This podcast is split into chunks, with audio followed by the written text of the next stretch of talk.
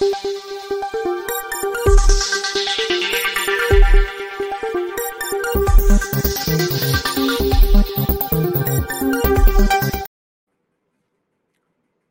राम देखिए अरविंद केजरीवाल को अब चीज़ें समझ में आ रही अभी तक तो एक आंदोलन से निकली पार्टी थी, चारों तरफ़ बम बम चल रहा था। उसमें वो हर किसी को एकदम जिसको कहते हैं कि गाली दे देना, भ्रष्टाचारी बता देना, चोर कह देना।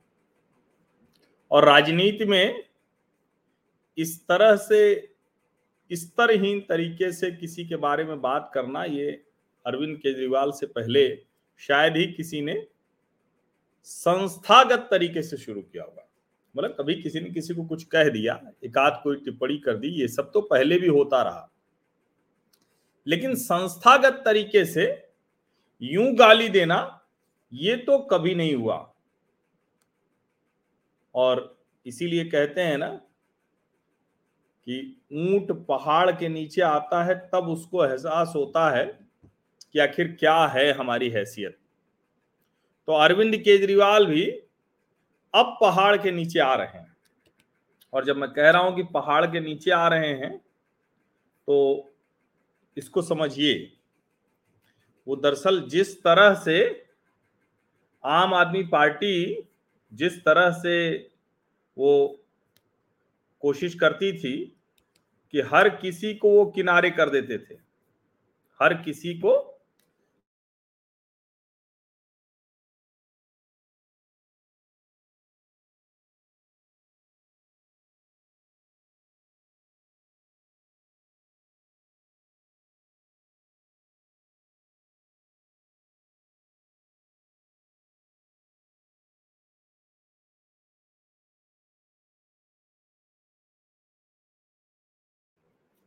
और अब समझ में आ रहा है अरविंद केजरीवाल को कि आखिर ऊँट होना और पहाड़ होना क्या होता है?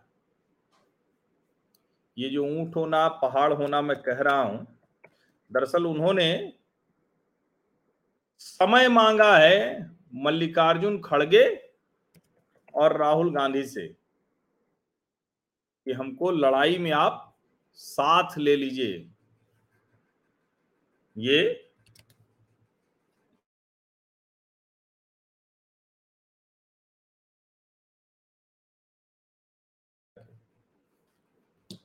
अब अरविंद केजरीवाल समय मांग रहे हैं और समय अभी मिलेगा या नहीं मिलेगा, ये अभी तय नहीं है। कांग्रेस पार्टी ऑर्डिनेंस पर कुछ भी तय नहीं कर पाई है। लेकिन उसके बीच में कांग्रेस के नेता, वो ज़रूर उसको एक तरह से कहें कि अब समझाना शुरू कर रहे हैं। वो बता रहे हैं कि अरविंद जी, माफ़ी मांगिए पहले।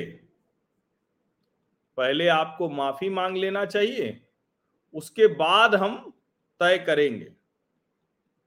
कांग्रेस पार्टी के नेता अलग अलग बयान दे रहे हैं। और उस बयान में उनको समझाने की कोशिश कर रहे हैं कि जो कुछ आपने किया है, उसका खामियाजा तो भुगतना पड़ेगा। अब देखिए, अरविंद जी की जो मानहानि के मामलों में माफ़ी मांगने की आदत रही है, उस आदत को वो आगे बढ़ाते हैं या क्या करते हैं? लेकिन सबसे पुरानी पार्टी के दाव में अब वो आए हैं। क्योंकि अभी तक तो क्या था ना, वो शरद पवार को भी जाने क्या क्या बोले थे और अब जाके शरद पवार से समर्थन ले रहे हैं। तो उनको समझ में तो बहुत सी चीज़ें अब आएँगी। अभी तक तो दौड़ रहे थे, अभी तक तो जिसको कहते हैं ना कि जैसे नया बच्चा कोई कॉलेज में पहुँचता है तो उसको लगता है कि अरे, हम ही तो कॉलेज में पहुँचे हैं। कुछ समय बाद समझ में आता है कि सब तो यहाँ कॉलेज में पहुँचे हुए हैं और एक से बढ़कर एक है। तो कांग्रेस जो सबसे पुरानी पार्टी है, उसका एहसास अब हो रहा होगा। उसका एहसास अरविंद केजरीवाल को अब हो रहा है। ममता बनर्जी ने भी अच्छा कमाल की बात यह कि जिनसे जिनसे वो मिल रहे हैं, वो सब कांग्रेस से ही निकले हुए लोग चाहे वो ममता बनर्जी हो, चाहे वो शरद पवार हो। और सब उनको बड़े सलीके से उनकी राजनीतिक हैसियत बता रहे हैं। उनको बड़े सलीके से समझा दे रहे हैं कि राजनीति में जिस तरह की उछल कूद आपने की, उसका हश्र क्या होता है? वो कहाँ जाकर डेडलॉक पर पहुँच जाता है? दीवार से टकरा गए हैं अरविंद केजरीवाल। अब उनको लग रहा है कि दिल्ली में जो ऑर्डिनेंस आया है, ये अगर राज्यसभा से पास हो गया तब तो हमारी पूरी राजनीति खत्म हो जाएगी। और देखिए, अरविंद केजरीवाल क्योंकि जो पूर्ण राज्य होता है तो वहाँ अधिकारी वैसे भी एक तरह से कहें, जो सरकार होती है, उसके नियंत्रण में होते हैं। लेकिन यहाँ अधिकारी थोड़ी एक तरह से कहें कि नियंत्रण से बाहर जाके भी थोड़ी कुछ कोशिशें करते हैं, दिल्ली में। इसीलिए दिल्ली की पुलिस, दिल्ली की कानून व्यवस्था, दिल्ली में चाहे जितना बड़ा आपका प्रभाव हो, यहाँ आकर फंसी जाता है। राज्यों की तरह नहीं चल पाता है यहाँ। अब वो बहुत साफ़ साफ़ नज़र आ रहा है। वो दिख रहा है बहुत अच्छे से। तो सवाल यही है कि क्या जैसे उन्होंने अलग अलग मामलों में माफ़ी मांग ली थी, अदालतों में, न्यायालय में, वैसे ही यहाँ भी माफ़ी मांग कर आगे बढ़ेंगे? या वो माफ़ी नहीं मांगेंगे, कांग्रेस ही कहेगी कि चलो अभी समय जो चल रहा है, इसमें हमें लड़ना है तो चलो अरविंद केजरीवाल का साथ दे देते हैं। लेकिन यकीन मानिए, कांग्रेस इतनी आसान पार्टी है नहीं। केजरीवाल जी को इस बार नाको चने चबाने पड़ जाएँगे। ये ऑर्डिनेंस उनके लिए बहुत बड़ी मुसीबत लेकर आया है।